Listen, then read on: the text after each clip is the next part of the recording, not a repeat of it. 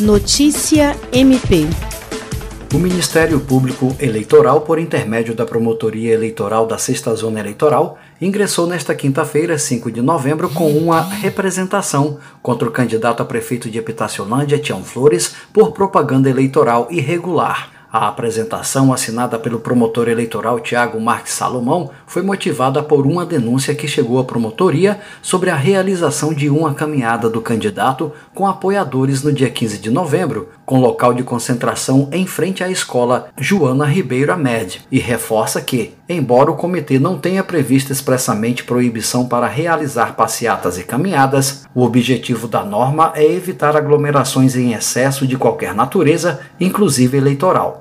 Além disso, pediu ainda que o candidato seja notificado para que se abstenha de rescindir na prática de propaganda irregular, sob pena de responder por crime de desobediência previsto no artigo 330 do Código Penal. Jean Oliveira, para a Agência de Notícias do Ministério Público do Estado do Acre.